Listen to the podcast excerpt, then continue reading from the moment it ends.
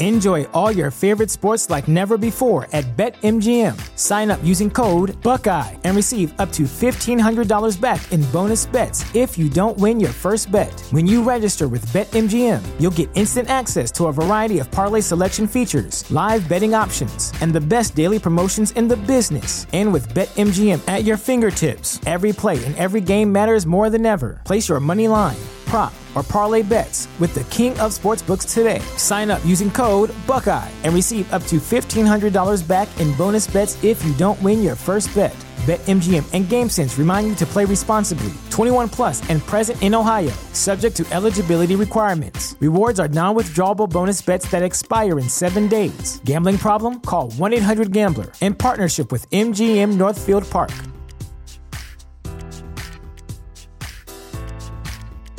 What's the easiest choice you can make? Window instead of middle seat? Picking a vendor who sends a great gift basket? Outsourcing business tasks you hate? What about selling with Shopify? Whether you're selling a little or a lot, Shopify helps you do your thing, however you cha-ching. Shopify is the global commerce platform that helps you sell at every stage of your business. From the launch your online shop stage to the first real life store stage, all the way to the did we just hit a million orders stage. Shopify's there to help you grow. Whether you're selling scented soap or offering outdoor outfits, Shopify helps you sell. Wherever and whatever you're selling, Shopify's got you covered. Sign up for a $1 per month trial period at shopify.com slash try. Go to shopify.com slash try now to grow your business, no matter what stage you're in. Shopify.com slash try. Fantascientificast presenta Talking Track.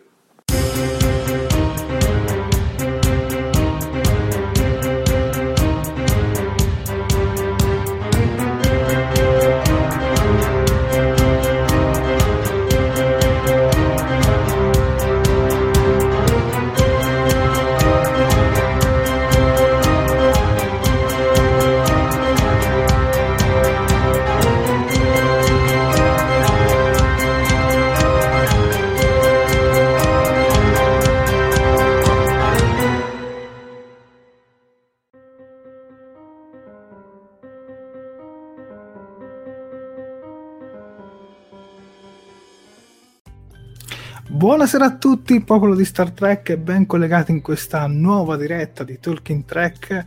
Io sono Jared e in compagnia con me c'è il grandissimo Max. Un saluto a tutti. E Sofia. Salve a tutti! ben collegati in questa nuova diretta. Max, non è passato troppo tempo dall'ultima diretta. Qualche ora, oserei dire, qualche ora. Però vorrei dire subito una cosa. In queste poche ore è successa una cosa che ci ha toccato, almeno noi di Talking Track, ovvero che il nostro caro amico Miles o Gianluca Picardo, insomma, ha tanti nomi, colui che cura, curava il sito tgtrack.com ha preso una pausa e quindi il suo sito tgtrack.com è stato in qualche modo fermato e pian pianino convoglierà in Talking Track. Eh, è un, un, duro colpo secondo me per il fandom di Star Trek italiano perché il sito tgtrack.com è stato fino ad oggi dal 2017, 2017. Eh, dal 2017 un punto di riferimento importantissimo, praticamente l'unico sito di informazione in italiano concreta di Star Trek in Italia è veramente completo e poi ha sempre fatto uh, un lavoro importantissimo che nessun organo ufficiale, ma neanche la CBS per dire o Amazon o Netflix aveva mai fatto, cioè sottotitolare tutti i contenuti video che uscivano in America, sottotitolare in italiano. Per cui in questo momento, prima di partire poi con la diretta e tutto il resto, vorrei mandare un grande abbraccio e dire un grande grazie a, al signor TG Trek. Dai, facciamogli un applauso. Bene, eh, l'inizio doveroso nei confronti del nostro amico eh, era questo, adesso partiamo con eh, tutto il resto. Dunque, comincio già a salutare i primi di voi. Saluto Riccardo Frasca, ciao Riccardo, uh, Davide Fucillo sempre con noi, grande Davide. Vediamo chi c'è, Davide Caldarelli, ciao Davide, un altro Davide. Un altro Davide, un altro Davide. Eh, Rosbad, aspetta, Rosbad, ciao Rosbad. Jolan True, Ex... quindi. sì, tra l'altro lei era una delle mie prime collaboratrici per Star Trek Discovery Italia, si, si sottonominava Desus. Poi salutiamo Giusy Moravito, ciao Giusy. Ben trovata. Ivan Salvaggio e Daniele Colantonio. Quanti siete stasera ragazzi? Davvero tanti. Eh, c'è anche Ciro Faicchia, c'è anche Ciro no, Faicchia. Ciro. No. Smettiamo qui di far saluti. È bello, è bello così, è bello così. anche perché nu- questo nuovo formato che abbiamo praticamente sperimentato qualche mese fa e inaugurato pochi giorni fa ci permette un'interazione maggiore con tutti voi che ci seguite ed è la cosa più bella che ci poteva capitare, onestamente, perché vi sentiamo veramente, veramente vicini. Di cosa parliamo stasera?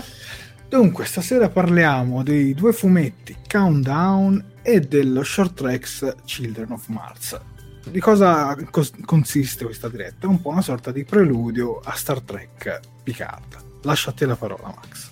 Ah beh, innanzitutto va detto che eh, i tre fumetti Countdown eh, dovevano completarsi l'altro ieri, no, ieri, il 15 gennaio. Sì. Il terzo numero che doveva chiudere il prequel doveva uscire il 15 gennaio, però un annuncio da parte della IDW, eh, la casa editrice americana che eh, li produce, ha spostato la data di uscita del terzo numero al 29 gennaio, cioè addirittura dopo il debutto della serie Star Trek per cui non potremo parlare di quel che succede nel terzo numero, però magari potremo fare qualche ipotesi assieme a voi che ci seguite e vedere che cosa potrebbe essere più plausibile.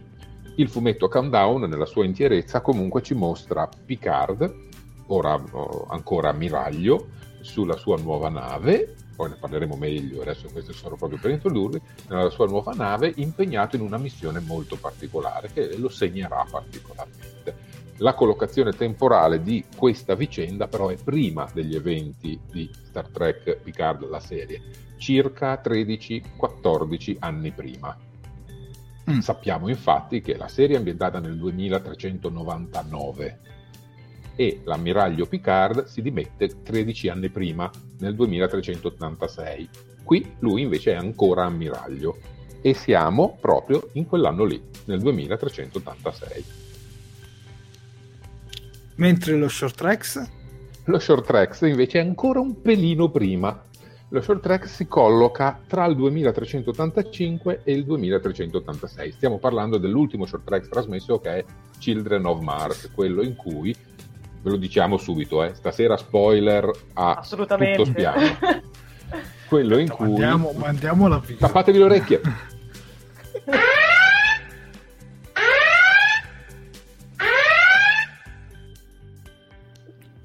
bentornati. Direi che gli avvisi li abbiamo fatti. eh sì. Children of Mars si colloca un attimo prima eh, del, degli eventi diciamo, che vedremo nel fumetto Countdown, tornati grossi, si colloca un attimo prima e, e ci fa vedere un altro evento che caratterizza il passato, probabilmente il Picard. Beh, Andiamo poi nei dettagli man mano che eh, ne parliamo. Quanti di voi hanno letto, voi che ci ascoltate, hanno letto il fumetto Countdown, i primi due numeri? Fatecelo sapere. Attendiamo la risposta. Allora, nel frattempo possiamo dire che uh, lo spoiler alert è fighissimo, ci dice Rosband. Grazie, grazie tantissimo. allora, innanzitutto diciamo che questi fumetti non sono disponibili in, diciamo, non sono localizzati in italiano, diciamo non sono tradotti. Esatto. Si no. possono acquistare dall'Italia, sì. basta andare sul sito dell'IDW oppure anche su Amazon. Eh, li potete acquistare in lingua digitale e ve lo consiglio perché acquistarlo in fisico spendete tipo una roba come 40 dollari per farvelo inviare e quindi secondo me conviene sempre la versione digitale in questi casi. Per adesso sappiamo, come avevamo detto nella scorsa diretta, che soltanto The Light of Keles sarà tradotto inizialmente. E fra l'altro abbiamo anche una notizia proprio fresca fresca. Il fumetto The Light of Keles che in italiano verrà tradotto come La luce di Keles che è il prequel di Star Trek Discovery uscirà a fine mese e sarà disponibile anche in italiano. Sappiatelo. Tornando a Children of Ma e a Children of Mars a Countdown leggiamo quanti di voi hanno letto il fumetto. Dunque Davide Caldarelli l'ha letto uh, Rosbad l'ha letto Ivan non sapeva neanche che esistesse Giusto. e Giacomo Rabica nessuno. Dunque, no. noi ovviamente in questa diretta ne parliamo. Giustamente molti non sono neppure, come, come si dice, anglofoni, come si dice Max, sì, magari vabbè, aspettano la versione italiana. Vi dico che la versione italiana probabilmente arriverà postuma alla serie, ma visti i tempi anche di Italy Comics, forse fra due anni. Forse... C'è poco da affidarsi con l'Italy Comics, purtroppo. No, per carità, la rispettiamo, però insomma sì, ci, può, certo. ci passerà del tempo. Quindi noi in questa diretta parleremo del fumetto e teorizzeremo anche alcune cose. Magari sbaglieremo, eh, magari sbaglieremo, anzi spero che sbaglieranno, almeno per che non sono prevedibili. Mettiamola così. Dunque Max, Beh, vogliamo cominciare? Va bene, come potete vedere, eh, come potete vedere le tre copertine vediamo se la regia è pronta, le tre copertine, eccole qua, le tre copertine ci mostrano il, l'ammiraglio Picard in tre pose diverse con la sua bella divisa da ammiraglio. Eh, a campeggiare c'è sempre un ambiente romulano, lo possiamo vedere in, tre, in tutte e tre, sì, sì, almeno sì, due delle tre copertine.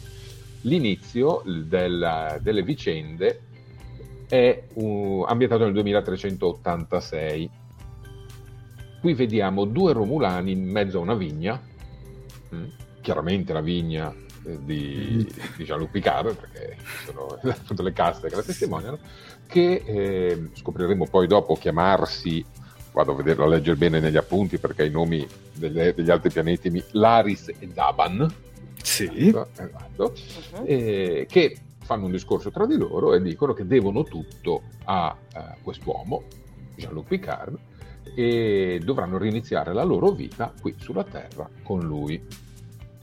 Se avete visto il eh, piccolo video che è stato divulgato proprio oggi eh, sì. da, Ama- sì, da Amazon, mi sembra, no, era un'esclusiva di una testata giornalistica. Sì. Mm-hmm. Comunque c'è un piccolo. Te la vado a recuperare. Vai, vai, tranquillo. Fanno vedere. TV Insider. Scene bravissimo, un piccolo video di TV Insider, eh, andatelo a recuperare sulla nostra pagina Facebook Talking Track, lo trovate perché l'abbiamo ripubblicato. Eh, ebbene, in questo video vediamo due Romulani che eh, lavorano alla vigna con Jean-Luc Picard e il suo simpatico cagnolone. Ecco, quei due Romulani sono Laris e Zaban, però non nel 2386, ormai anni dopo, presumibilmente nel 2399. Lui sì, è quando inizia la serie. Cal- sì, esatto, lui è diventato un po' più calvo, uh, un po' più di barba, lei ha i capelli mossi invece che i capelli lisci, vabbè, comunque sono loro due e sono nella cast list del, del, della serie, quindi sono presenti. Ebbene, dopo questo inizio ambientato nel 2385, eh, 86, 86. 86 cambiamo, passiamo a un altro momento storico, un anno prima, 2385. È importante questo momento perché ci spostiamo su Marte ai cantieri navali di Utopia Planizia e scopriamo che a gestire i cantieri navali di Utopia Planizia c'è lui, Jordi Laforge. Jordi eh, ha il compito di preparare una flotta di navi molto velocemente da mandare nei territori romulani per eh, spostare milioni e milioni di persone, di romulani, di persone romulane, perché c'è un pericolo incombente. È importante considerare che qui siamo nel 1885 e che i cantieri navali di Utopia Planizia sono ancora intatti, perché in Children of Mars, di lo short track, vediamo distruggere i cantieri navali di Utopia Planizia. Ed è quindi un evento che accade dopo il 2385. Esatto. Esattamente. Vado avanti io? O Sì, vai sì, avanti? vai Va avanti, No, vai avanti, vai avanti. Vado avanti io. Allora, mentre siamo su, can- qui dai cantieri navali di Utopia Planezia, Picard fa una telefonatina all'amico Jordi dalla sua nuova nave. E- è ammiraglio ed è al comando di una nuova nave di classe Odyssey che si è vista nel, nel gioco Star Trek eh, online, Online. Enterprise F, ma in questo caso non è l'Enterprise F, è la USS Verity. NCC 97000. È un navone imponente, molto grosso, molto bello, tra poco ve lo faccio vedere. E l'ammiraglio Picard parla con Jordi e gli dice bisogna sbrigarci perché eh, questa stella sta diventando nova, si riferisce alla stella Obus di cui si è parlato nel primo film Star Trek 2009. Ecco, sta diventando nova, minaccia tutti i territori romulani e dobbiamo aiutare i romulani a evacuare. Per cui serve eh, ci, si, ci si dia una mossa a realizzare queste navi. Picard è sicurissimo che Jordi riuscirà a fare un ottimo lavoro e nel frattempo si professa anche felice di sapere che Diana Troy e William Riker sono al comando della Titan, eh, che l'Enterprise è in buone mani ma non ci dice quali, e che Jordi è proprio lì, nel posto in cui deve essere, eh, ai cantieri navali di Utopia Planezia. Ed ecco qui la nave L'astro- di Picard, ecco l'astronave di Picard. In questa immagine possiamo vedere anche nell'angolino di destra un personaggio, un personaggio, chi è? Raffi Musiker, Esatto. ovvero il personaggio che vedremo anche nella serie.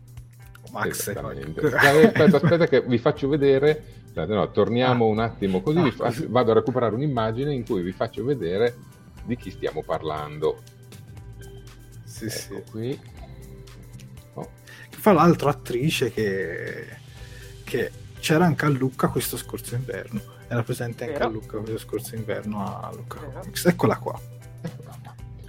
Ebbene sì, questo personaggio, Raffi Musiker, lo ritroviamo poi all'interno del telefilm della- de- di Star Trek Picard. È interpretata da Michelle Hard.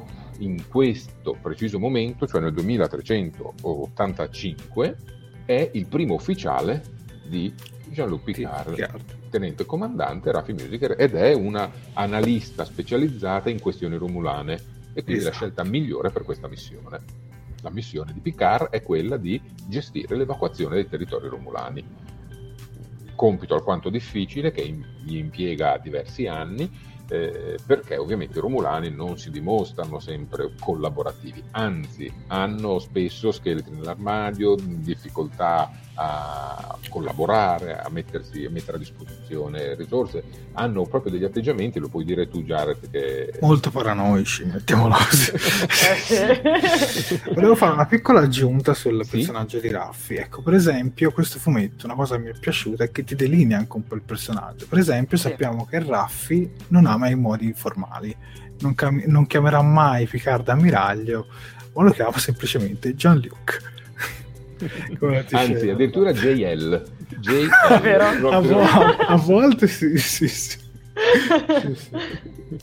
E devo dire che comunque da qui già mi è rimasta abbastanza simpatica. eh. Concordo.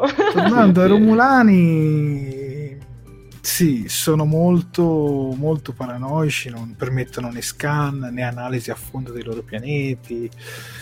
Eh, vogliono farsi aiutare, però allo stesso tempo non si fidano, hanno paura di essere sabotati. Via, mettiamola così. È tipico, tipico proprio dei, dei Romulani, questo atteggiamento. E la presenza di Raffi in questo momento è anche necessaria per un altro motivo. Appare per comunicare all'ammiraglio che sono arrivati degli ordini e eh, devono fare rotta verso un pianetino, una colonia periferica della... Vedo un commento, non maltrattatemi i Romulani. Beh, in questo fumetto fanno i Romulani fino alla fine, anche quando vai per aiutarli loro poi alla fine rompono le scatole. eh, non è che- Sì, però mi piace perché non sono così macchietta come le volevano fare un po' sembrare a volte. Sì, è vero. Però- hai ragione. E bene, Dunque. Musiker qui arriva e dice ammiraglio, eh, dobbiamo andare verso questa colonia eh, specifica, eh, si chiama Uyat Beta, una colonia, Sì. un pianetino, una colonia agricola, quindi neanche un centro particolarmente importante dell'economia romulana, a eh, far evacuare un- circa 10.000 romulani che sono insediati lì. A quel punto si fa rotta verso la colonia. Eh, non si può fare null'altro che questo. Aspetta che eh, recuperiamo. Eccoci qua. Eccoci qua. Arrivano, si arriva alla colonia e si viene accolti da una mh, bella governatrice eh, che si chiama Sciana, la governatrice Sciana, eh, che mette, nonostante il primo approccio un po' romulano, mette a loro agio i, i due che scendono sul pianeta, che sono l'ammiraglio Picard e Raffi. Non vogliono altri che cap- capitano e primo ufficiale, praticamente. Eh, li mette loro, mh, tutto sommato a loro agio, prima con dei modi freddi, ma poi gli dice, vabbè, girate tranquilli, non vi teniamo chiusi in uno sgabuzzino, andate, guardatevi intorno, fate quello che volete, poi ci organizziamo per l'evacuazione. Succede però una cosa, eh, Picard nota che ci sono delle piantagioni eh, lì in questa colonia agricola che assomigliano molto alle sue vigne, alle sue vecchie e amate vigne. E riscopro Allora- l'amore per i vigneti. esatto, riscopre l'amore per i vigneti. Allora si incanala in una di queste vigne, incontra il vignaiolo di turno, che nello specifico, quello lì lo vedete nell'angolo, è proprio Zavan. Mi sembra Atius. No, non mi ricordo. No, Atrius era il, mm, Sì. il maggiordomo della, eh, della governatrice. Ah, ma magari è Zavan, sì, sì, perché diceva eh. di essere intrufolato con loro. Sì, sì. Esatto. pare che sì. sia Zaban. Zaman, e, e scopre che c'è una popolazione indigena che in qualche modo sta facendo il lavoro del contadino, cioè sta- è stata in qualche modo sottomessa o colonizzata ai, ai Romulani.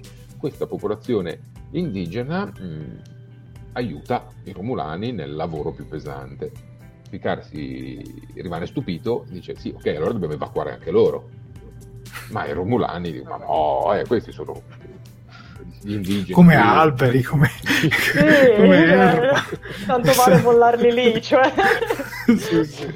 Esatto, ma no, lasciamoli lì, eh, tanto quanti sono? Solo 4-5 milioni, quindi non è che... Sì, abbiamo- poi sono molto più dei Romulani. Infatti, infatti. a quel punto Picard si indigna, si indigna profondamente e dice no, io non sono qui per salvare voi, io sono qui per salvare tutta la popolazione senziente di questo pianeta. A questo punto eh, io devo portarvi anche loro. I Romulani si arrabbiano, no, non dovete portarvi anche loro, dovete, siete qui per salvare noi. E a quel punto non possono fare altro che entrare in conflitto e allora prendono Picard e Raffi e li sbattono in una cella. E la puntata si chiude così, del primo numero. Esatto. Oh, Aspetta, leggi che questo commento, Max. Sì, Molto interessante. Quel che mi domandavo leggendo è, ma intromettersi e eventualmente salvare la specie autoctona, a detta dei Romulani primitiva, non sarebbe una violazione della prima direttiva? Formalmente Picard non dovrebbe occuparsene. Scusate, sarò l'avvocato dei Romulani stasera. allora, allora, il discorso penso che non si ponga per il semplice fatto che i Romulani hanno colonizzato il pianeta, per cui ne sono diventati in un certo senso responsabili. Nel momento in cui la federazione, la flotta dice, fa un accordo con i Romulani, dice evacuiamo, e allora ti porti dietro anche quelli che hai colonizzato, specialmente se sono una razza sentien- senziente. Sì, io mi ricordo che Gianni Picard, tipo, in una delle scene dice, fa un discorso come dire, non aiutare queste specie senzienti è come violare lo stesso spirito della stessa federazione. Sì. Sì, sì. Mm, c'è da dire anche un'altra cosa. Lo scopriamo strada facendo. Nel frattempo Davide Picillo ci conferma che Che il Romulano che vediamo è Shaban. E davanti. Eh, la, fede- la flotta e la federazione in questi vent'anni in cui non li abbiamo visti sono cambiate. Eh, ce lo farà sapere più avanti in un suo discorso, non nel fumetto e non in Children of Mars 7 di 9. 7 di 9 scopriremo, questo poi l'avremo detto dopo, ma a questo punto lo, lo buttiamo subito, non è più nella, nella flotta, è eh, allineata a una sorta di associazione segreta mh, alla Robin Hood, chiamano i Fenris Rangers e si occupano di eh, risolvere i torti subiti i- dal- da coloro che li hanno subiti in vent'anni di gestione della flotta stellare, che non è più la stessa di quella che noi conoscevamo un tempo. e quindi anche l'approccio alla prima direttiva, l'approccio all'interventismo o addirittura una vena un po' razzista mm, Sì. sotto probabilmente c'è, probabilmente c'è. E, e pare che siano stati proprio gli ex droni eh, Borg eh, deborghificati a subire questa forma di razzismo. Beh, a un certo punto lei, Sata di Nove, Tug e altri non sono stati accettati dalla società. Era un po' la sua paura già nella serie stessa, in Voyager. Sì. Perché lei, per, per almeno due o tre stagioni, facciano capire che lei di andare sulla Terra non è che ne avesse così tanta voglia. Tanta voglia. eh. Infatti, questa nuova visione della flotta e della federazione riflette molto, come è tipico di Star Trek, il contesto socioculturale nel momento in cui la serie viene prodotta sì, sì, sì. e in particolar modo della realtà americana. E in questo momento, come ha tenuto a far eh, sapere spesso il buon Patrick Stewart, eh, c'è questa deriva alla Trump anche nella flotta stellare e probabilmente si riflette in determinati atteggiamenti che vedremo sia nella serie che già percepiamo anche nel fumetto. Questo era il primo dei tre episodi, lascio la parola a Jared per il secondo dei tre episodi. Sì, non abbiamo detto però come... Sì, che insomma Picard, sì sì, che effettivamente Picard si sente... Non si sente a suo agio con questa cosa, non la vuole accettare da parte dei Romulani che si rifiutano insomma di aiutare anche questa specie indigena. Dunque, arriviamo al secondo volume, Max. Arriviamo al secondo volume. E dunque, il volume si, si apre facendoci di nuovo vedere Zavan e Laris che parlano del rischiare tutto per un umano che è palesemente Picard, non lo dicono mai, perché sono gli stessi che si vede all'inizio del, dell'altra, dell'altro fumetto. Poi la scena passa ad un banchetto in compagnia della governatrice romulana Shana. Picard è molto restio e decide di rifiutare tutte le offerte di Shana e a un certo punto scoppia quella che si potrebbe dire un attentato o una rivolta da parte di questi indigeni. Giusto Max? Esattamente, esattamente. Gli indigeni si dimostrano essere tutt'altro che primitivi, maneggiano armi, hanno un loro linguaggio e sanno organizzare abilmente una sorta di tentativo di colpo di Stato. Dunque, continuiamo. Picard, aiutato dagli indigeni, corre per prima cosa corre a liberare il suo primo ufficiale, ovvero Raffi Musiker, per fuggire da questa sorta di palazzo romulano. Eh, da lì si rifugiano in delle caverne e incontrano di nuovo, eh, cioè incontrano di nuovo quello che hanno incontrato alla vigna, ovvero Zaban e Leris, questi due romulani, che rivelano di essere, dici tu Max, Beh, c'è scritto agenti della Tal Shayar, Agenti della Tal Shayar, ma non agenti eh, operativi, in realtà sono solo degli osservatori, degli Esatto. osservatori arrivati sul pianeta con i primi coloni eh, alla loro prima missione, fra l'altro all'epoca, quindi cioè proprio freschi freschi, che dovevano verificare un po' quello che succedeva. E addirittura eh, gover- la governatrice, la sua forza di- diciamo, di invasione non erano al corrente che loro fossero membri della Tasha Yar. Nel frattempo abbiamo anche visto che gli indigeni danno al fuoco, alle fiamme, le coltivazioni, cioè proprio fanno tabula rasa dei romulani, non li vogliono. Sì, a me lascia un po' dubbioso sta cosa della Tashiar si schiera proprio contro il suo popolo. Ma comunque andiamo avanti, andiamo avanti. Beh, in realtà a un certo punto fanno, Raffi fa una osservazione Sì, di questo sì. genere e loro dicono, beh noi non è che non ci, ci siamo schierati contro, noi non, non abbiamo preso posizione, non, ci inter- non interveniamo, osserviamo e basta. In realtà hanno un secondo fine loro. Sì, sì. Andiamo avanti, Max, lascio continuare te. Ok, il loro secondo fine, cioè dei due agenti della Tasha Yar, è di condurre una serena vita da innamorati altrove, in quanto i due hanno commesso un grave crimine nei confronti del eh, codice di regolamento del Tasha ovvero si sono innamorati tra di loro.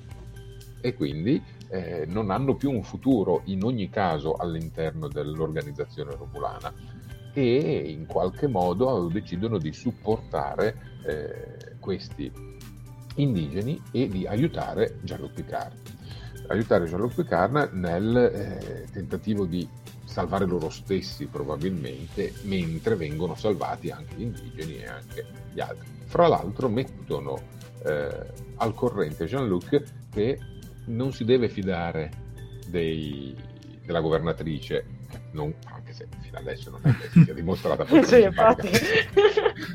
non si deve fidare della governatrice perché ha un secondo fine. Il secondo fine è quello di impossessarsi della nave e prendere di tutti i Romulani e sì, tutti i Romulani e andare via, però con la tecnologia, con la risorsa, via, cioè eh, approfittare del tutto e per tutto delle, delle risorse della, della, flotta.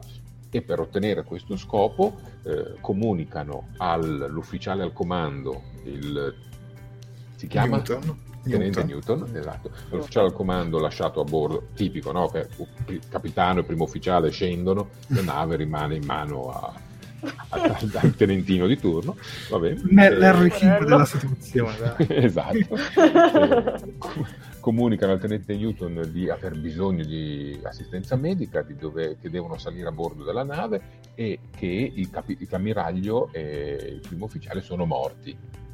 Tenente Newton da quel punto di vista non ci casca, dice vabbè i controlli li facciamo noi se sono morti sì, per davvero un attimino, però intanto assistenza medica ve la diamo, li fanno salire a bordo e mh, fingendo di eh, dover comunicare con eh, il Senato romulano la situazione, si impossessano dei sistemi informatici della nave e prendono il controllo della nave i romulani.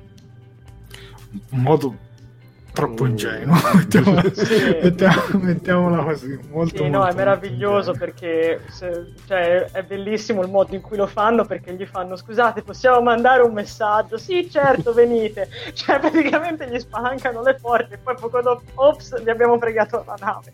cioè, ragazzi. Esatto, proprio così, così, con una battuta i codici hanno funzionato, finiti, basta. Sì, sì. Stato... Beh, chiediamo anche cosa ne pensate a chi l'ha letto e anche a chi non l'ha letto, se vi è piaciuta un po' questa, questa narrazione. Questo riassunto accuratissimo, vorrei già dire. Arriva primo, già arriva il primo commento. Ah, beh, c'è Rosbad che... Eh, chiaro. A titolo personale mi sembra una soluzione un po' troppo romantica e di comodo quella dei due agenti della Tal Shayar sarò mica paranoica anche io. Al di là di questo mi è parso un po' troppo brusco e repentino il modo in cui la squadra della governatrice riesce a bypassare i sistemi della nave. Hai tutta la nostra eh, comprensione. hai assolutamente ragione. Hai assolutamente ragione perché è assolutamente impossibile che sia così facile. Capisco, capiamo che in 25 tavole quali sono devono far correre gli eventi abbastanza velocemente e quindi vabbè. Sì, ma che so, bastava un'esplosione. Un... A parte c'è una sorta di cosa che, vabbè, che chiamano Newton da una parte, sì, arriva sì. lì si trova la porta spalancata. sì, loro... sì, no, ma... no, ma è una roba che oddio, forse nella serie classica l'avrebbero pure fatta, eh, con, con lo st- però già in The Next Generation forse sarebbero fatti qualcosa un po' di eh più. sì, in effetti anche diciamo, tra virgolette, registicamente c'è molto di serie classica questo fumetto, perché appunto c'è anche il modo, ripeto, il modo in cui i Romulani prendono il controllo della sì, nave. Sì. Cioè, sembra uscito da un episodio della classica, parliamoci chiaro. Beh, c'è eh, Davide sì, Picillo sì. che giustamente ci dice: Ma i fumetti di Star Trek sono sempre stati un po' ingenui. Sì, hai ragione, hai ragione. C'è Flavio Galsegnato che molto prosaicamente dice: Può succedere. Ma sì, dai, diam, diam, passiamolo per buono. A questo punto bisogna chiedersi cosa succederà nel terzo episodio? Mm. Noi sappiamo, da quello che era stato accennato in fase promozionale, che qui dovremmo vedere il motivo per cui Picard decide di eh, abbandonare eh, l'ammiragliato. E quindi deve succedere qualcosa di grosso. I prodromi ci sono, ovvero eh, vabbè, la flotta, la federazione gli dirà lascia perdere i, i, il popolo indigeno e salva solo i romulani, anche se ti hanno fatto... Mh, Ma la flotta, secondo me, secondo me la flotta fa così Sì, E forse anche per quel motivo che, Eh. che 7 di 9 combatte per... eh, Sì, perché diciamola tutta, eh, già lo disse Patrick Stewart eh, in qualche intervista, che la visione di Star Trek non è più quella utopistica di Star Mm. Trek The Next Generation. Sì. Eh, esatto, rientra nel discorso, era nuova, contesto socio-culturale diverso, era Trump e quindi era Brexit, era Trump, cioè tutta una serie di volontà di, di mettersi contro, di avere posizioni eh, sempre molto discostanti dal buon senso. Dai, dai, facciamo, faccio un po' come Però- Stewart adesso. Però in difesa posso dire comunque anche negli anni 60 eh, giocavano anche su questo, quindi a me in realtà questa finestra qua non, non dispiace. Volevo leggere il commento di Rosbad che diceva avrebbe senso se i Romulani avessero una talpa all'interno. Eh, ecco, se l'avessero detto, però, in questo caso l'avrei già un po' fatta un po' più, diciamo, l'avrei già vista un po' meno ingenua. Eh, però appunto bisogna sempre fare i conti con la quantità di tavole, cioè loro devono far quadrare la narrazione in poco spazio. Poi riuscire a renderla meno ingenua è bravura di chi costruisce la storia, eh, ovviamente. Eh, ah, qua c'è un commento di Davide Caldarelli, ricordiamoci che la flotta già nel film Insurrezione cominciava a vacillare, assolutamente. assolutamente. Ma secondo me già da Deep Space Nine, eh. cioè, Di di Space Nine vediamo il peggio, eh. di Space Nine vediamo sì, il peggio. cioè, eh. diciamo che da, da Deep Space Nine in poi, ma in realtà anche già qualcosina dal TNG, però diciamo da Deep Space Nine in poi prendevo un po' più questa presa un po' più dark. Beh, la in TNG c'era l'abitudine che se arrivava un ammiraglio erano guai. sì, sì. È vero? sì, sì, sì, assolutamente. Ah, Rosebud ci dice: Beh, c'è anche da dire che la flotta è già a corto di navi rispetto a un'operazione così massiva. Si parla dell'evacuazione di massa. Mm. Potrebbero non avere materialmente il tempo di salvare milioni di coloni. Dall'altro lato, salvare i 10.000 romulani è prioritario a livello diplomatico. Esattamente. Eh, vedremo qual è la scelta della flotta, in questo caso nel terzo numero. Ma va anche detto che eh, potrebbe arrivare qualcuno in soccorso del- della Verity. La All'inizio- Titan? La Titan, esatto, all'inizio del... o l'Enterprise, o l'Enterprise e al comando di Data, potrebbe essere il comando di Data.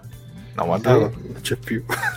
Ah, Allora, anche lì, adesso mh, per chi si ricorda il Sì. Countdown prequel di eh, Star Trek 2009, che era ambientato nel 2387 in linea di massima, cioè quando la stella Obus esplode, quindi un anno ancora dopo rispetto a questi eventi, eh, beh, c'era data al comando dell'Enterprise e, e Picard era ammiraglio della federazione presso Vulcano quindi non più, non ammiraglio, scusa, ambasciatore della federazione presso Vulcano, quindi non più ammiraglio.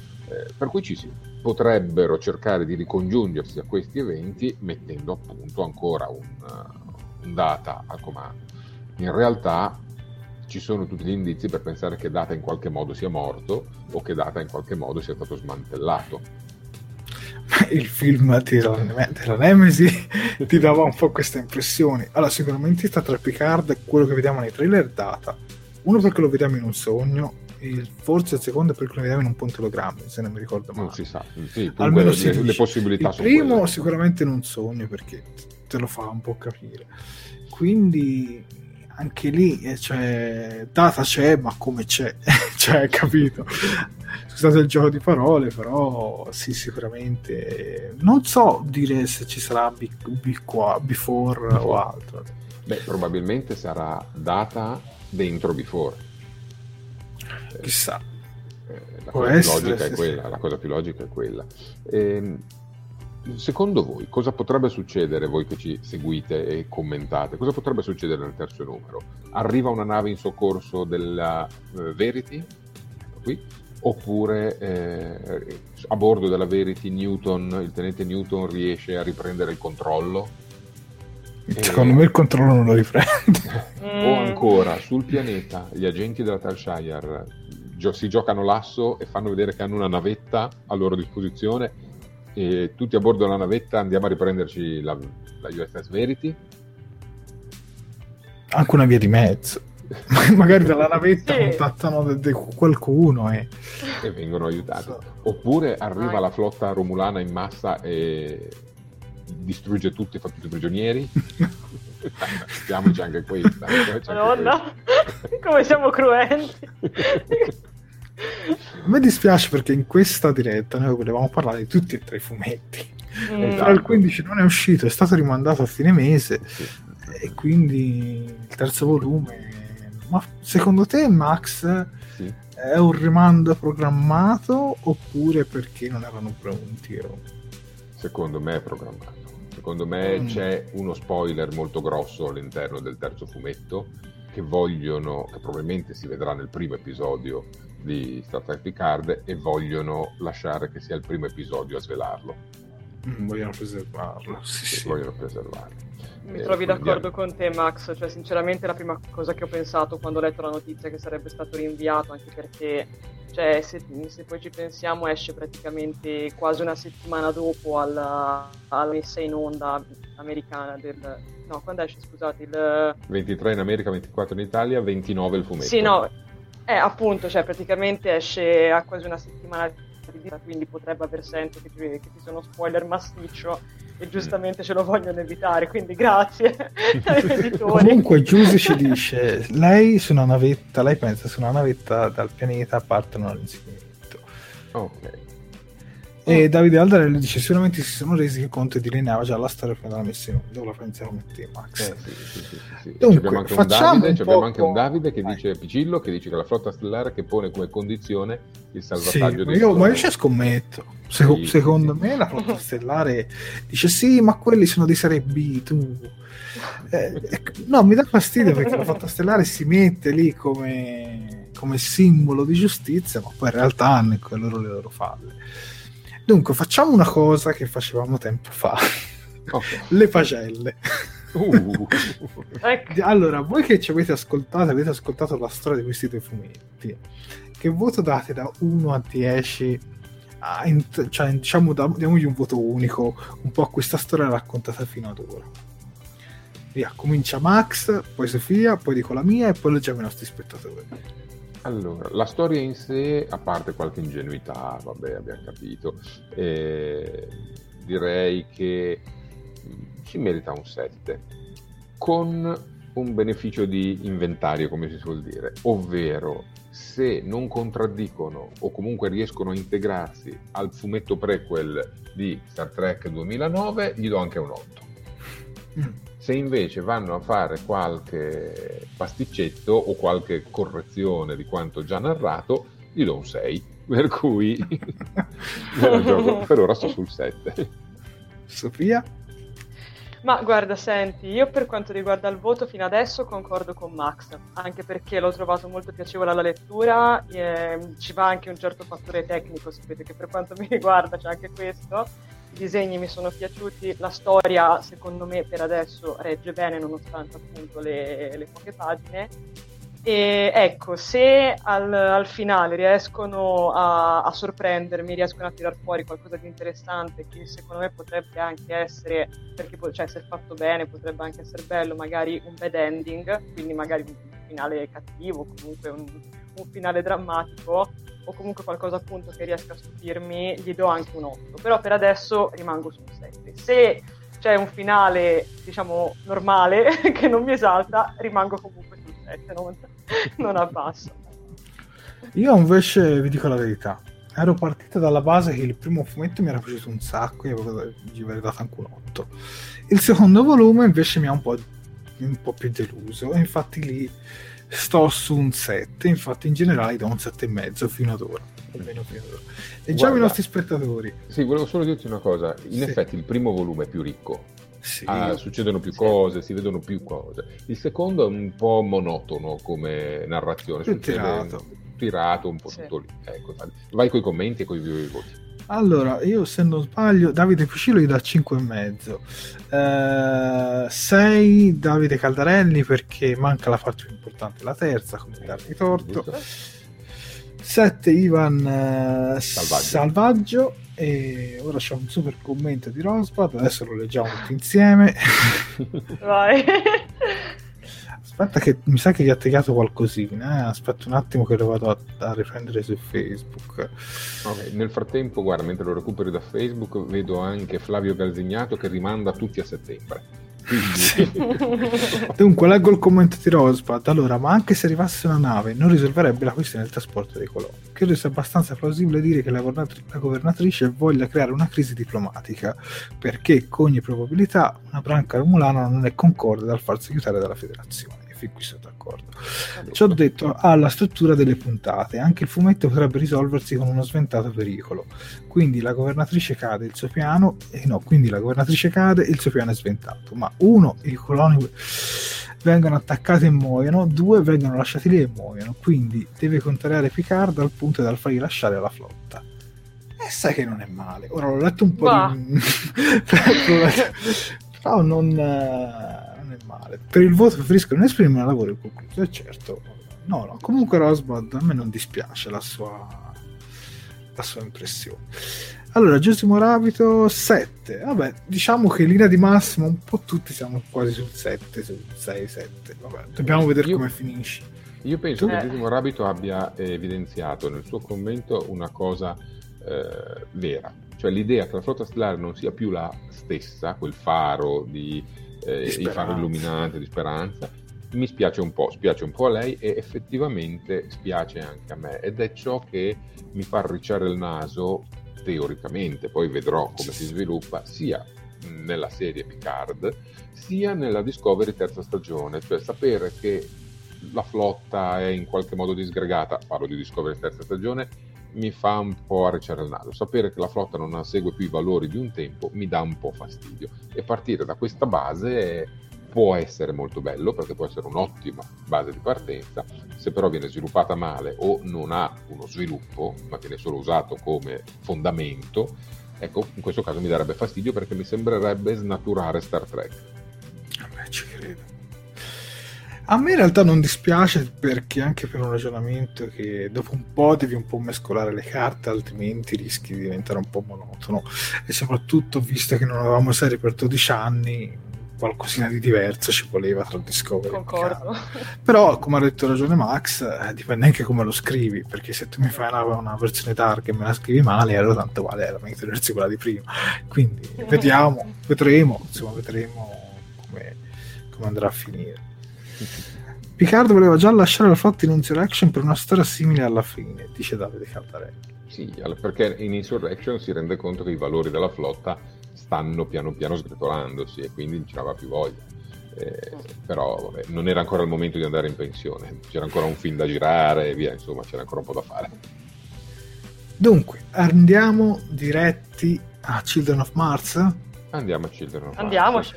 Andiamo a Children of Mars. Dunque, da chi è stato scritto questo episodio e da chi è stato diretto? Sofia. Vai. Allora, Sofia. Ah, grazie. allora, è stato scritto da Christian Beyer, ehm, sì, Beyer, Alex Kurtzman e Jenny Lumet ed è stato diretto da Mark Pellington, che è lo stesso che ha diretto Q&A, quindi è colui che si è occupato della, della regia e della fotografia. Ok, Allora- Q&A. Q&A è lo short tracks tutto incentrato sul canto Giusto. praticamente e l'ascensore. Eh, Sì. Quindi ci sono numero uno, eh, il giovane Spock in- intrappolati in ascensore e alla fine si mettono a cantare. Leggo un commento di, di. Rosbad e poi andiamo avanti.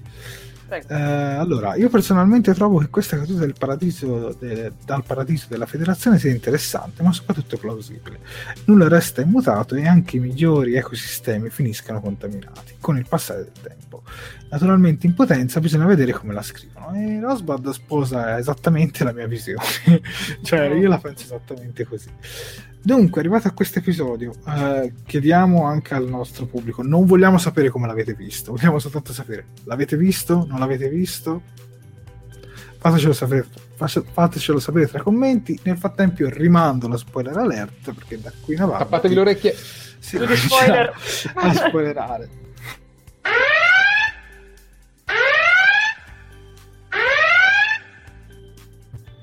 Bentornati, bentornati su Talking Track.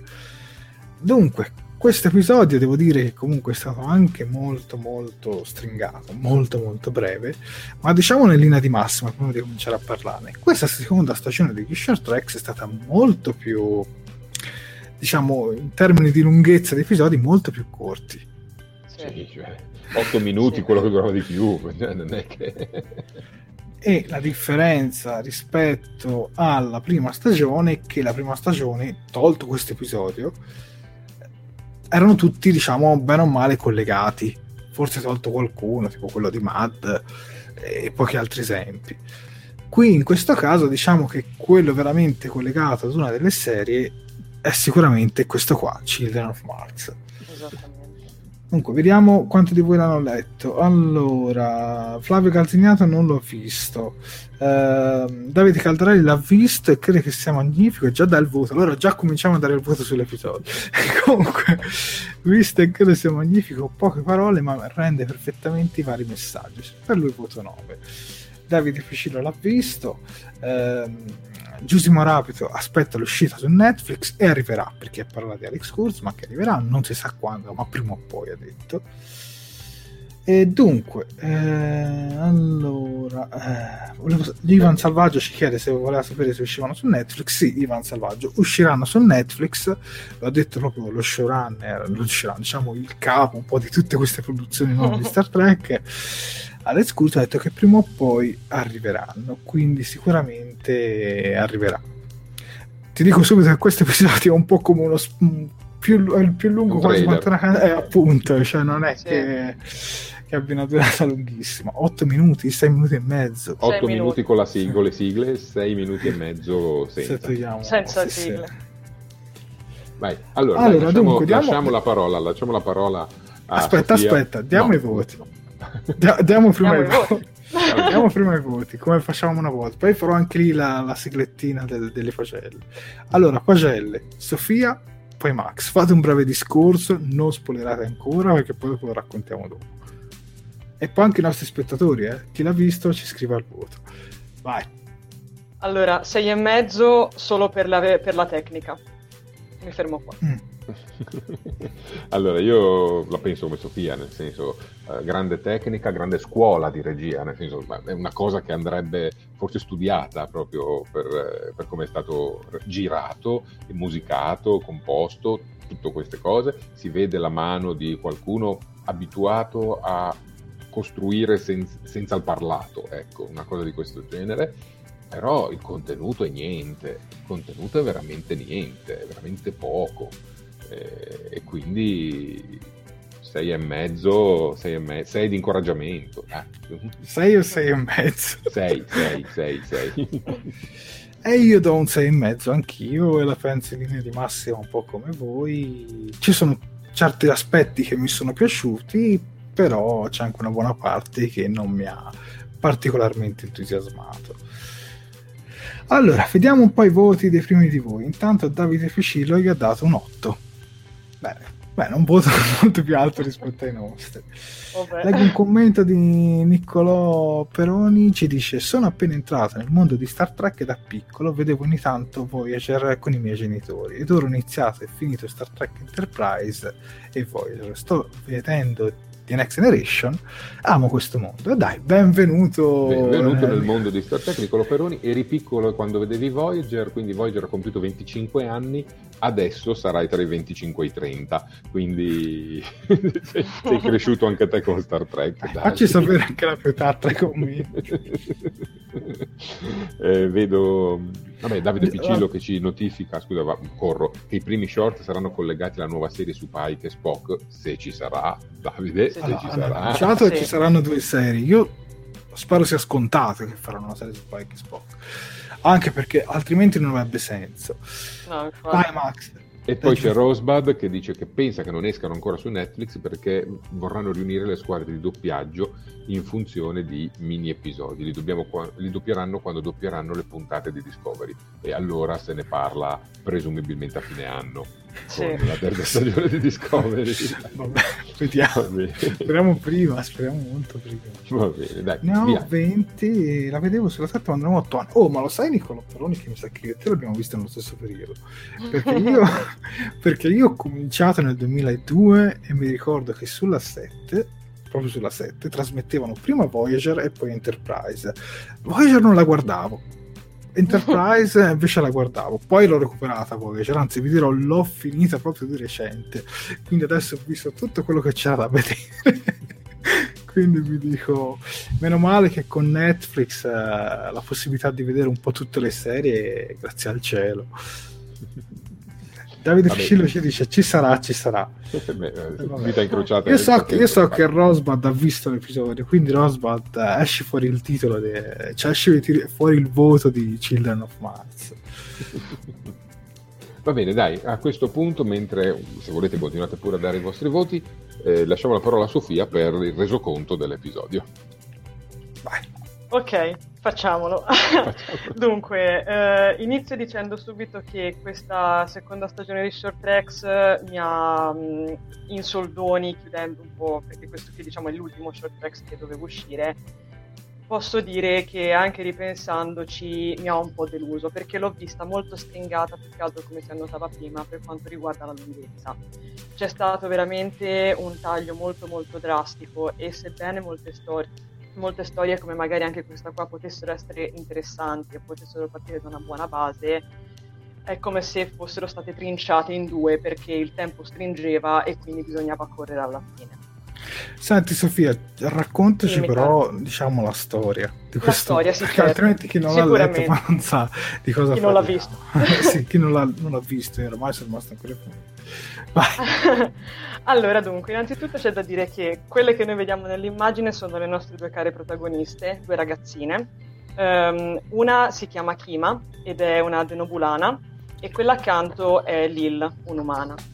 Ehm, all'inizio c'è una, una piccola parte parlata dove diciamo che queste due ragazzine si presentano e scopriamo che il- la madre di Kima e il padre di, di, di Lil lavorano tutte e due per il cantiere navale di, di Utopia Planitia.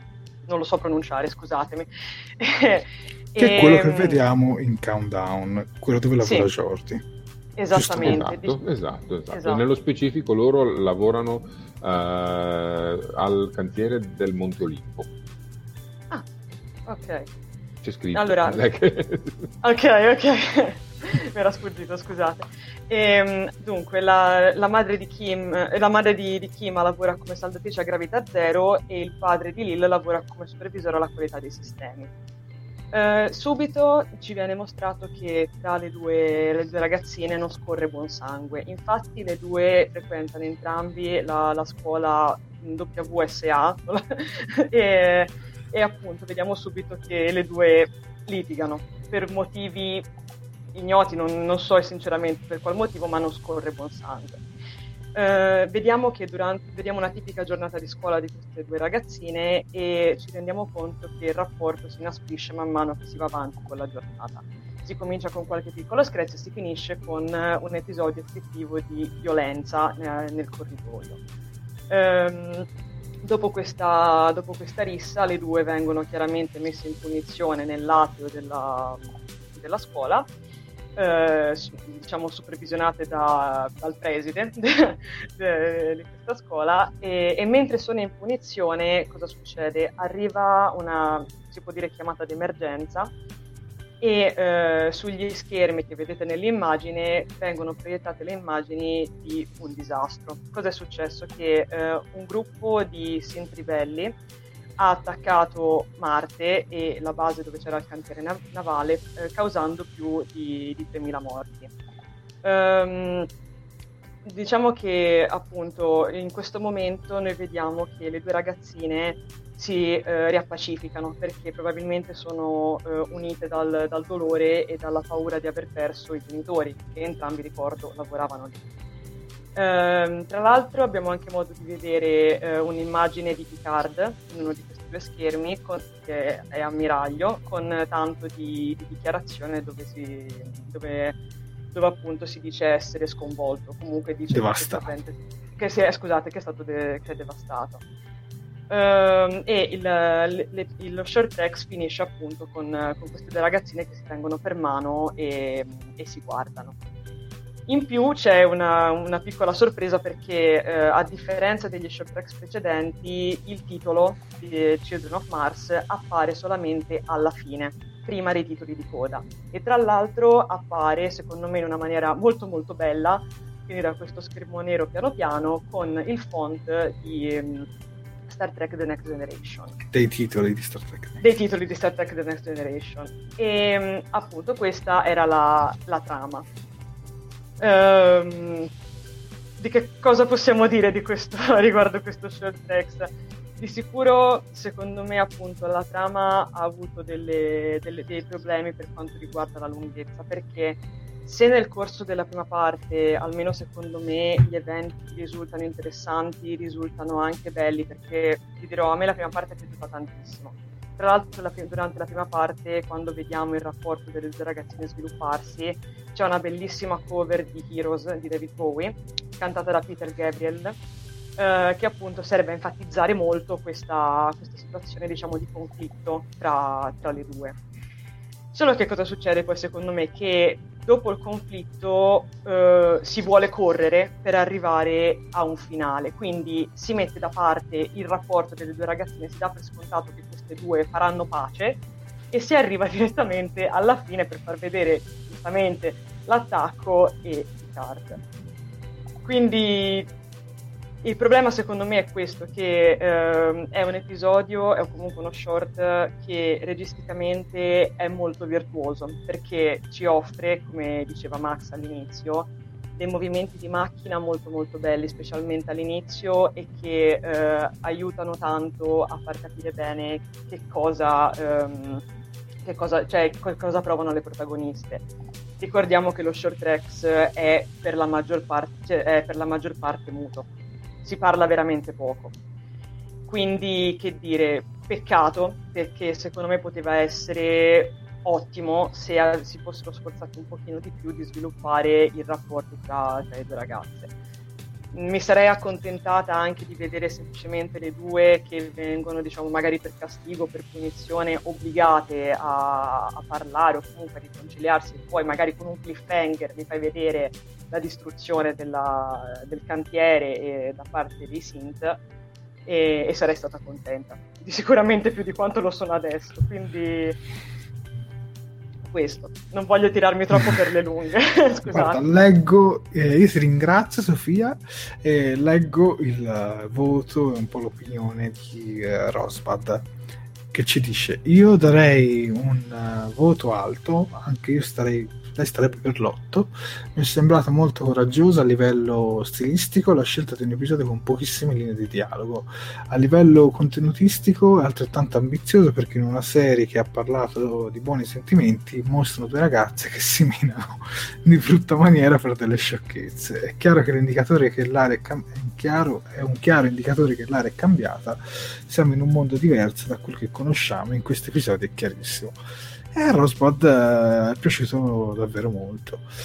A noi invece ci ha lasciato un po' meno. Tuttavia ha sollevato Rosbat un discorso concreto. Sì. Ci sono dei simbolismi track all'interno di questo episodio molto forti. Il, esatto. L'evento si svolge nel giorno commemorativo del primo contatto tra primo vulcaniani e romulani, il 5 aprile, presumibilmente il 5 aprile del 1986, eh, scusate, del 2386.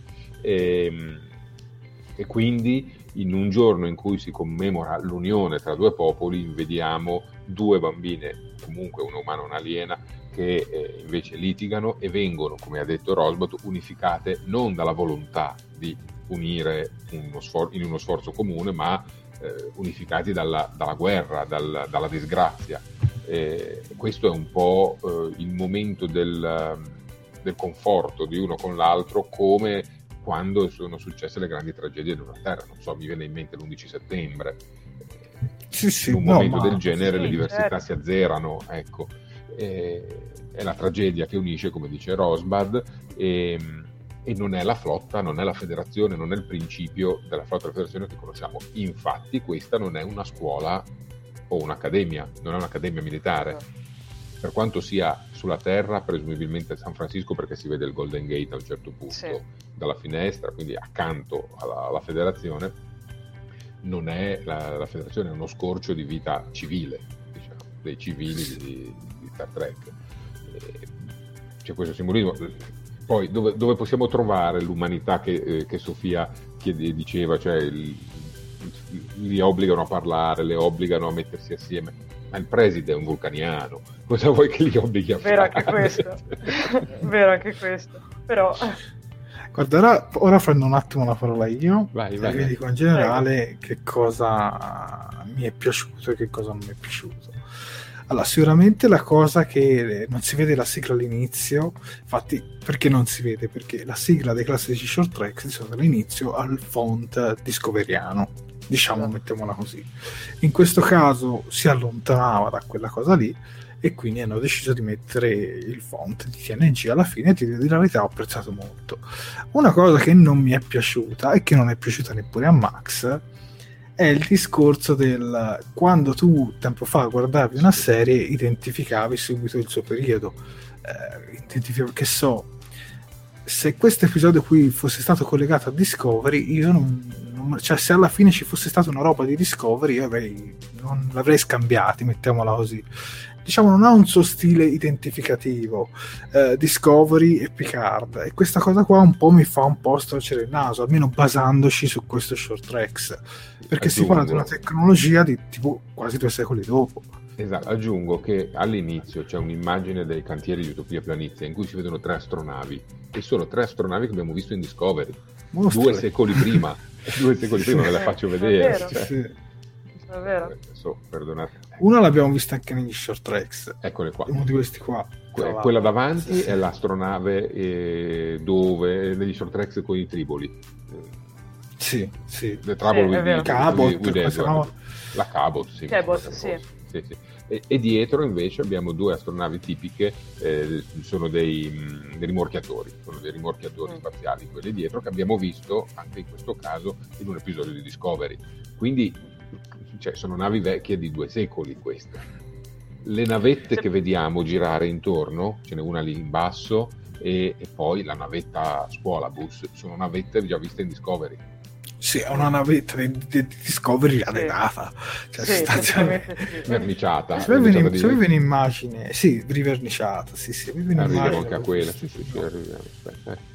Eccola qua. Eccola qua, eccola qua. Sì, è sostanzialmente una navetta di Discovery riverniciata. Esatto, Sì. la tecnologia con i- gli schermi olografici e c'è in Discovery. Cioè, Ma guarda, allora, secondo me bastavano due aggiustamenti. Bastava che gli davi dei pigiamini tipo TNC per andare a scuola. e già io capivo che non si trattava un episodio nell'ambiente di Discovery.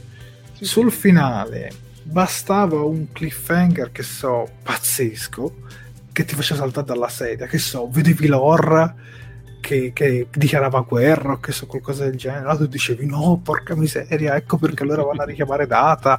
Cioè che so una roba del genere. Invece almeno per me è stato molto molto scontato perché sapevo che era collegato e il collegamento era, era quello e basta. E più che altro la cosa che a me mi fa un pochino rabbia è che CBS non dovrebbe diffondere certe immagini promozionali che raccontano tutto, cioè mostrane due, perché se tu nelle immagini promozionali mi fai vedere l'inizio e la fine in un, un episodio già corto di suo perché dura 8 minuti, cioè, boh, almeno io la penso così.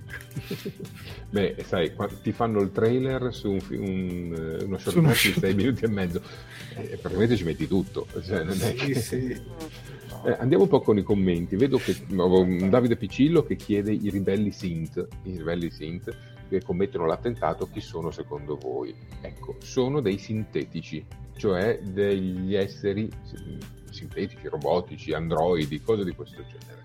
Secondo me L'ipotesi sono quelli che si vedono nel trailer con la B, mi sembra l'8. Che numero F8, era? F8. Ah, ah, F8, sì, non B. F8. Eh, sì, mh, l'ipotesi più diffusa in questo, in questo momento è che eh, nei vent'anni che ci mancano di Storia Trek eh, siano stati prodotti tanti androidi tipo Data, tipo Sung o tipo eh, Corby, cioè ce ne sono di due o tre tipi, tipo Mad, eh, all'interno del mondo di, di Star Trek e che a un certo punto questi abbiano deciso di ribellarsi e noi assistiamo a questa forma di ribellione. Mm, poi vediamo un po', abbiamo altri commenti qua, vabbè, Rosbad che dice lore, ci vorrebbe un, un modello lore. Giusimo Rabito, ecco, sì, dice quello che pensiamo tutti, eh, vengono fatti al risparmio questi, Ecco, se posso dire una cosa riguardo, riguardo, questa cosa qua del risparmio che sinceramente non mi è piaciuta per niente, è l'interno della, della scuola, che secondo me è veramente poverissimo. Sì. Perché cioè, questo, questo, questo short track mi ha fatto particolarmente arrabbiare per, per un determinato motivo, perché ha dei colori bellissimi, ti va a creare un contrasto meraviglioso, perché all'interno della scuola ci sono queste scale di bianchi e di grigi e questo lo vediamo, viene tanto esaltato anche dalle, dalle, tele, dalle, dalle riprese, diciamo quelle che, delle telecamere che volteggiano intorno alle protagoniste, fanno tanto vedere questo bianco, questo grigio. Mentre invece poi il cantiere, giustamente trovandosi fuori dal, cioè, intorno a Marte, chiaramente ha i colori rossi e blu ed è bellissimo.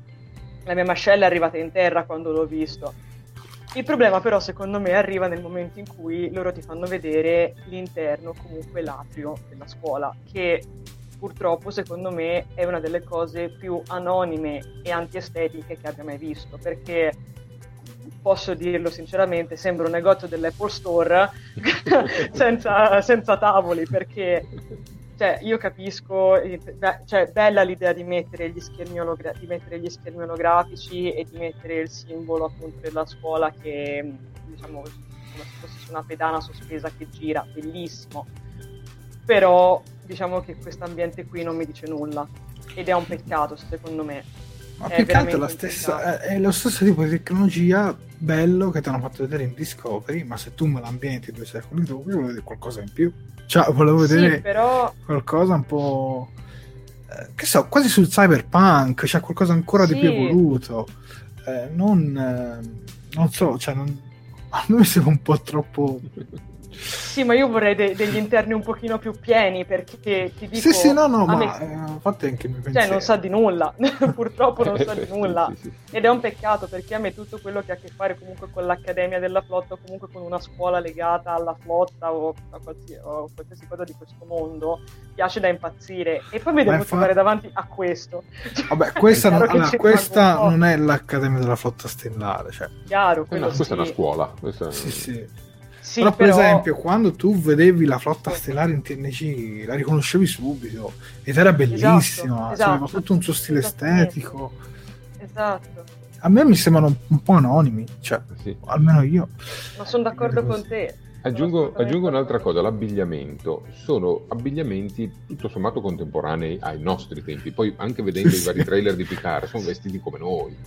Quindi se lo rapportiamo alla nostra epoca, è come se noi ci vestissimo come si vestivano nel 1700.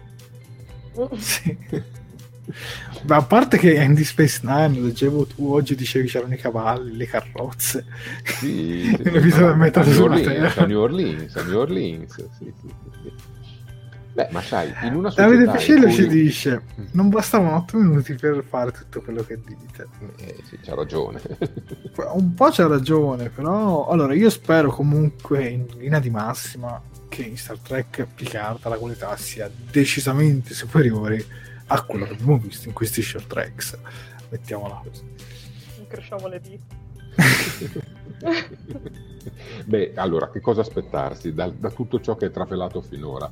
Innanzitutto non bisogna avere fretta di precipitarsi nello spazio. Hanno detto chiaramente che all'inizio stiamo un po' coi piedi per terra, anzi sulla sì. terra a guardare le vigne, a guardare l'uva che cresce, a dare gli ossi al cane, cose così. A guardare la vernice che si asciuga. Cioè... esatto. Esattamente. Star esattamente. Trek casa di riposo. casa Picard, dai, casa Picard. Sulla seggiolina a dondolo, in attesa. esatto, all'inizio è così. E poi eh, chi, ci, ci hanno anche detto quello che vi abbiamo fatto cercato di far capire non è quello che vedrete, vi stupiremo, ci sarà qualcosa di completamente diverso da quello che vi aspettate, perché vi abbiamo indotto a pensare una cosa, non sarà quello. Ecco. non sarà quello, sarà altro. E anche lì staremo a vedere quello che succede. Ecco. Ehm, e, e quindi poi bisogna anche ragionare appunto in termini di estetica. Ci si può aspettare un'evoluzione estetica sulla base di quello che noi conosciamo di TNG. Eh, però va detto che il comparto produttivo, il comparto eh, diciamo delle maestranze sono quelli di Discovery. Alla fine... Sì, ma allora io accetto, ti ho detto, accetto chiamiamolo così, remake estetico, cioè la, tutta la trama, mm-hmm. quello che fa tutto collegare, remake estetico di Discovery, perché comunque si parla di una serie del 2017, almeno è nata in quel periodo, quindi eh, per essere diciamo credibile in quel periodo pre-TOS aveva bisogno di alcuni elementi estetici e va bene, lo accetto. Però eh, nel momento in cui me l'ambienti dopo mi ambienti Picard, io non posso guardare un episodio di Discovery di Picard e capirlo soltanto perché vedo Picard perché se non vedo Picard per me può essere un episodio di entrambe le serie. Eh, questo secondo me è lato diciamo sì sì sì ma hai ragione mi lascia ragione. un po' scettico. Poi magari posso anche bypassarlo se è scritta bene ci mancherebbe. Però in questo momento diciamo mi lascia un pelino un pelino scettico.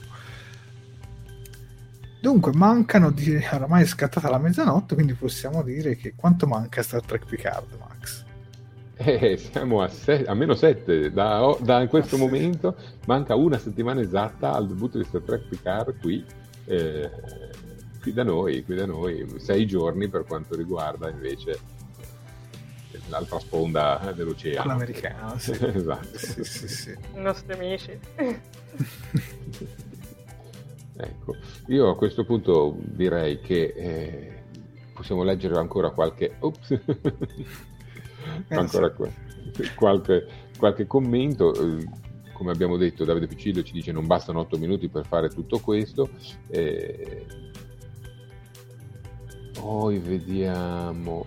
Eh... Vangelo di Davide Cartarelli, molto interessante. Mi ricordavo degli episodi di Deep Space Nine e Voyager. Alla fine anche lì i civili avevano un abbigliamento normale. Alla fine, sono nei film, hanno dato un abbigliamento più moderno. Ma sì, ma poi ci stanno anche sì, corsi, però, corsi, se tu, cioè... però se tu guardi l'abbigliamento di Picard dalle immagini promozionali con quel vestitino da civile è già un pochino più, più futuristico. Poi vai a vedere lo short track il professore vulcaniano e ti sembra un qualunque professore dell'università di oggi cioè non... sì, sì, sì, mettiamola così e poi, poi, ci sono i Romulani con le solite tutine di pelle nera come gli agenti della sezione 31. Eh, anche lì tu lo guardi e tu pensi, eh, fa parte della sezione 31 perché Discovery ti ha messo anche nella testa che, a parte non solo Discovery, anche di Space Nine, ma comunque diciamo Discovery sì. recentemente ti ha fatto capire pelle nera e vestito nero uguale sezione 31. Mm io spero che quel tizio sia della sezione 31, ma secondo me che si chiama Narek, quel romulano, secondo me farà parte anche lui da Talciaro o qualcosa del genere. Boh, mi dà un'idea così, la butto lì, eh, perché ovviamente noi adesso si sta soltanto teorizzando. Certo. Vabbè, tornando al meno 7, c'è chi sì. fa i conti più stretti. Giustamente, si potrebbe fare i conti, considerando un'ipotetica messa in onda eh, all'una e mezza del 20, di, di notte, del sì, 24, sì. del 24, sì, sono meno, meno le ore, certo, certo. Allora, non c'è ancora l'orario preciso, ve lo diciamo subito, però mm da quel che sembrerebbe, sembrerebbe che nella notte potrebbero essere rilasciate. Usiamo il condizionale, potrebbero essere rilasciate. Sì, beh, di solito Amazon fa così. Ecco, diciamo sì. questo, di solito. Comunque Amazon... io farò nottata, non so. io farò nottata. Sarò lì, sono capace di farmi fino alle 6 del mattino, ma devo trovare queste episodio. Beato te che puoi, che io ho gli esami. Lascia fare. Guardate, sarebbe bello, ma sicuramente non si può perché CBS, Facebook, tutti, tutti i blocchi ci bloccano per l'appunto, vederlo in contemporanea, no? Eh, non su... no, non si può perché si, eh, si infrangono tutti i diritti possibili e immaginabili. Però Oh, vedo che c'è già il, person- il, nuovo personaggio che miete vittime sentimentali. C'è Rosbach che dice: Mi sono già profondamente invaghita di Narek. Spero sia un serpente, si riferisce a Harry Potter e in questo caso un serpeverde, perché poco prima Davide Piccillo diceva ma quello non è un vulcaniano o un romulano in questo caso, veniva dalla scuola di Harry Potter, ecco vedi. Da una parte abbiamo gli elfi con Legolas, Elnor e via dicendo, dall'altra abbiamo i maghi di Harry Potter. Ah, dall'altro, se vogliamo restare in tema di Harry Potter, ieri, ieri alla, alla premiere di Star Trek Picard a Londra c'era anche Jason Isaacs, sì. ovvero il capitano Lorca con Lucius Malfoy. Che tra l'altro è stato l'unico ad aver fatto il saluto vulcaniano. Cioè, Alla premiere, quella di Los Angeles, invece c'era Calver di Star Trek Discovery. Eh, sì, sì, è bello che ci sia comunque questo clima un po' di grande famiglia. Ora però voglio vedere Patrick Stewart alla premiere della terza stagione di Star Trek Discovery. potrebbe essere, potrebbe andarci, potrebbe andarci, potrebbe andarci. Signori, abbiamo fatto l'una e 02. Direi Aspetta, però di... un annuncio dobbiamo farlo. Oh, oddio, Noi cos'è? comunque faremo Spoiler. le dirette sulle recensioni. Ovviamente non, uh, non è che facciamo vedere l'episodio. No, come abbiamo fatto l'anno, come abbiamo fatto l'anno, l'anno scorso, vi mostriamo qualche immagine e commentiamo diciamo, le scene più importanti e tutto quello che c'è da dire insomma, uh, sull'episodio in sé. Io sono molto molto in hype, non vedo l'ora e vediamo un po' quando la faremo. Siamo sull'idea, bene o male, in linea di massima, di farle o il venerdì o addirittura il lunedì. Ma magari anche il martedì e anche il mercoledì, forse è giovedì.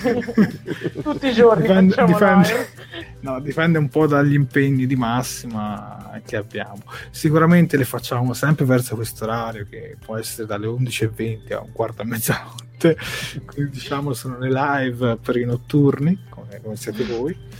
E dai, non vedo l'ora, spero non vedete l'ora anche voi tra i commenti. Ovviamente tenetevi sempre, quando vedete l'episodio già scrivetevi il voto perché poi ve lo chiediamo subito inizio puntata. Fate i compiti, direi... mi raccomando. e direi che sì, è arrivato il momento di, di salutarci. Io ringrazio Max per essere stato qui con me e ringrazio anche Sofia. Io ringrazio Jared per averci accompagnato in questa serata. Io ringrazio entrambi, che siete stati fantastici come al solito, che ve lo dirò a fare. E tutti assieme ringraziamo chi ci segue con pazienza, Assolutamente. senza andare a dormire. Anche gli spoiler, Ass- anzi, visto che è l'1-4, visto l'1-4, facciamo un bel applauso ai nostri eh, spettatori ancora qui con noi. grazie, grazie a tutti. Tra l'altro la scorsa diretta è arrivata a 600 visualizzazioni, ragazzi, veramente vi ringrazio tantissimo, grazie davvero. Bene, dunque, direi che siamo arrivati al capitolo finale, di que- cioè arrivati al capitolo, siamo arrivati ai titoli di coda di questa diretta. eh, I ringraziamenti l'abbiamo fatti, direi di seguirci sempre su Facebook, su Instagram, su Twitter, dove uh-huh. siamo anche su Telegram e ci rivediamo alla prossima diretta. Ciao a tutti. Ciao a tutti. Ciao ragazzi.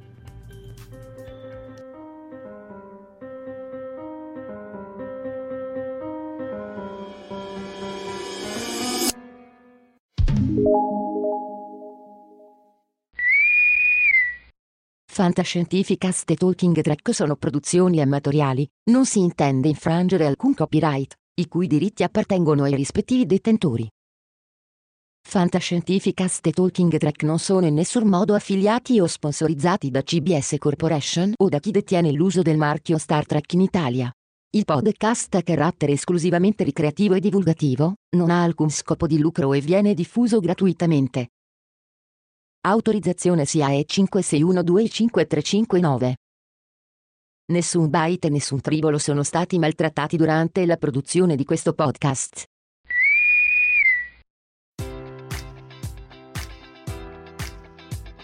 Enjoy all your favorite sports like never before at BetMGM. Sign up using code Buckeye and receive up to $1,500 back in bonus bets if you don't win your first bet. When you register with BetMGM, you'll get instant access to a variety of parlay selection features, live betting options, and the best daily promotions in the business. And with BetMGM at your fingertips, every play and every game matters more than ever. Place your money line prop, or parlay bets with the king of sportsbooks today. Sign up using code Buckeye and receive up to $1,500 back in bonus bets if you don't win your first bet.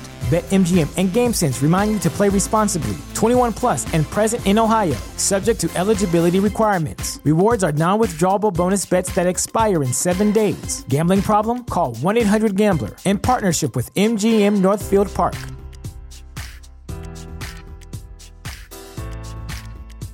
Support for this podcast and the following message come from Corient. Corient provides wealth management services centered around you. They focus on exceeding your expectations and simplifying your life. Corient has been helping high achievers just like you enjoy their lives more fully, preserve their wealth, and provide for the people, causes, and communities they care about. As one of the largest integrated fee only registered investment advisors in the U.S., Corient has deeply experienced teams in 23 strategic locations. Corient has extensive knowledge spanning the full spectrum of planning, investing, lending, and money management disciplines. Leverage Corient's exclusive network of experts to craft custom solutions designed to help you reach your financial goals, no matter how complex they may be. Real wealth requires real solutions. For more information, connect with a wealth advisor today at corient.com. That's C O R I E N T.com. Corient.com.